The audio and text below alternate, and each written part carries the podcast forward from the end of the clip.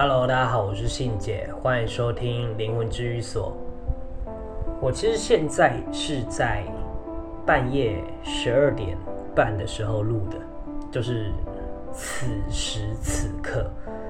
然后我今天很衰，就是因为我把我的耳机的孔用坏了，所以我可能要回台北才能再修理。不过我现在就是很干，因为我们就没有放音乐。所以我可能等一下会在后置放上去，然后，嗯，今天想跟大家闲聊一下，因为每一次都是有一个主题嘛。那我想说，今天跟大家闲聊一下我自己近期遇到的事情。呃，我最近呢，就是在网络上认识几个朋友，那跟他们聊到这类的事情的时候，他们就会说。呃，我好像有听谁谁谁听过你的节目，或者是说他本人有听过我的节目，所以我都会觉得蛮开心的。就是哇，这么小众的东西竟然也会被听到。然后我也有在想说，嗯，我到底能做多久？我其实也没有想过这件事情，因为这件事情就是没有盈利性质的。然后我也不确定我可以花多少时间在这边。因为其实我开始觉得好像有一点失衡，就像我呃道与人生那一集跟大家讲的一样，其实我不太确定大家有没有在持续的听，或者是有更多的疑问，或者是这个频道对你来说代表了什么？对，所以有时候我都会去想这件事情，又或者是说，如果我不办事了，那就是。不会怎么样吧，反正世界上也不会因为我少一少我一个人办事，就就就就会有影响。但另一个角度，我就会这样想说：如果我有办事的话，那我能帮几个，我就是帮几个。我可没办法那么伟大的帮了很多的人，但至少在这十几年来，我真的帮了那一些人，他们是有成长的，或者是心态面上，或者是变得更勇敢，更知道为什么。然后也更能防范自己的呃危险性，对，所以我觉得可能在某一个程度上还是多少会有一些意义的。然后另外就是说，我觉得还有很特别的一件事，就是每一次当我在录这一些事情的时候，我自己心里都会有另一个声音。那另一个声音就是会说。诶，如果可以让更多人听到我的频道，那我是不是就可以帮到更多更多的人？但它也潜藏了一个危险，就是别人可能会觉得你是神棍啊，或者是你干嘛莫名其妙这样子啊？对，所以我有一次在网络上看到，呃，另一个 podcast 他们要做一个，嗯。一个活动，那这个活动就是大家都可以，呃，有做 podcast 的人都可以上去讲一段，让大家认识你。对，那我有在想说，我要不要参加这一个？因为我觉得我讲的类型可能会跟大家很不一样。我可能是在在讲这个频道里面，在讲这个呃灵修方面或者是一些宗教类的东西的频道是比较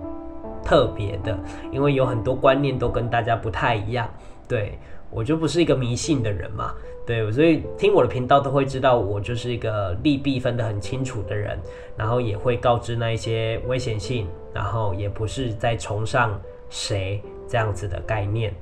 对，所以我不是很确定要不要做这件事，但我会仔细的考虑，然后也会去想好这有什么样的后果，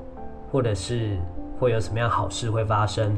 好事会发生，就是代表我可以帮到更多的人啊，这个也是一个我的动力。然后另外我自己呃经营的另一个最近才经营的财经频道，我也开始在走不一样的路线，跟很多的财经频道都不太一样的路线。那希望大家都可以去支持。然后另外就是嗯，明天我要去办事，然后有两个新的朋友要过去。其实也不确定会发生什么样的事情，但每一件事情在发生的同时，我都会记住这个故事。可能有很多人会发生过这样的事情，所以我会再跟大家分享。然后在呃，IG 上也有也有好多人会私讯我这样子的事情，不管是问问题，或者是他自身很迫切的问题，我都有收到，然后我也有回复你们该怎么做的建议。那我希望你可以得到一些能量，然后可以继续往前迈进，不要被这些困难打倒了。因为这些困难都是你曾经做过的事情，所以你只要勇于的面对自己曾经做过的事情。也许你现在不记得，但你的灵魂肯定记得。所以把这些困难都当作是曾经做过的事情，然后想要办法，想办法要去解决它，面对它。对，就永远不要放弃，不要放弃自己。对，这就是我要跟这些听众说的话。然后，嗯，讲一下我。最近的看电影的心情，好，那其实最近我看的那个《当男人恋爱时》啊，很好笑。我看完之后，如果大家有看过的话，呃，就没关系。但如果我有一点小小的暴雷的话，那请大家多见谅，因为就很想讲啊。好，反正就是男主角最后就是呃不幸的生病这样子。然后后来我就想说，哇靠，他们可能才交不交往不到半年，然后就发生这么多事情，肯定是烂桃花，因为 因为就是感觉都没有什么一起进步的感觉啊，你懂吗？虽然是故事很好看，但就是没有一起进步感觉，而且就是很热恋的那种感觉，就是很烂桃花的状态。通常都是你的那个正缘，基本上那个寿命都会比较长一点。对，所以都会比桃花或者是烂桃花更更更长一点，黄桃花更长一点，但黄桃花是次长的啦，那烂桃花是最最弱的这样子。然后看完之后想说，哇靠，就是以一个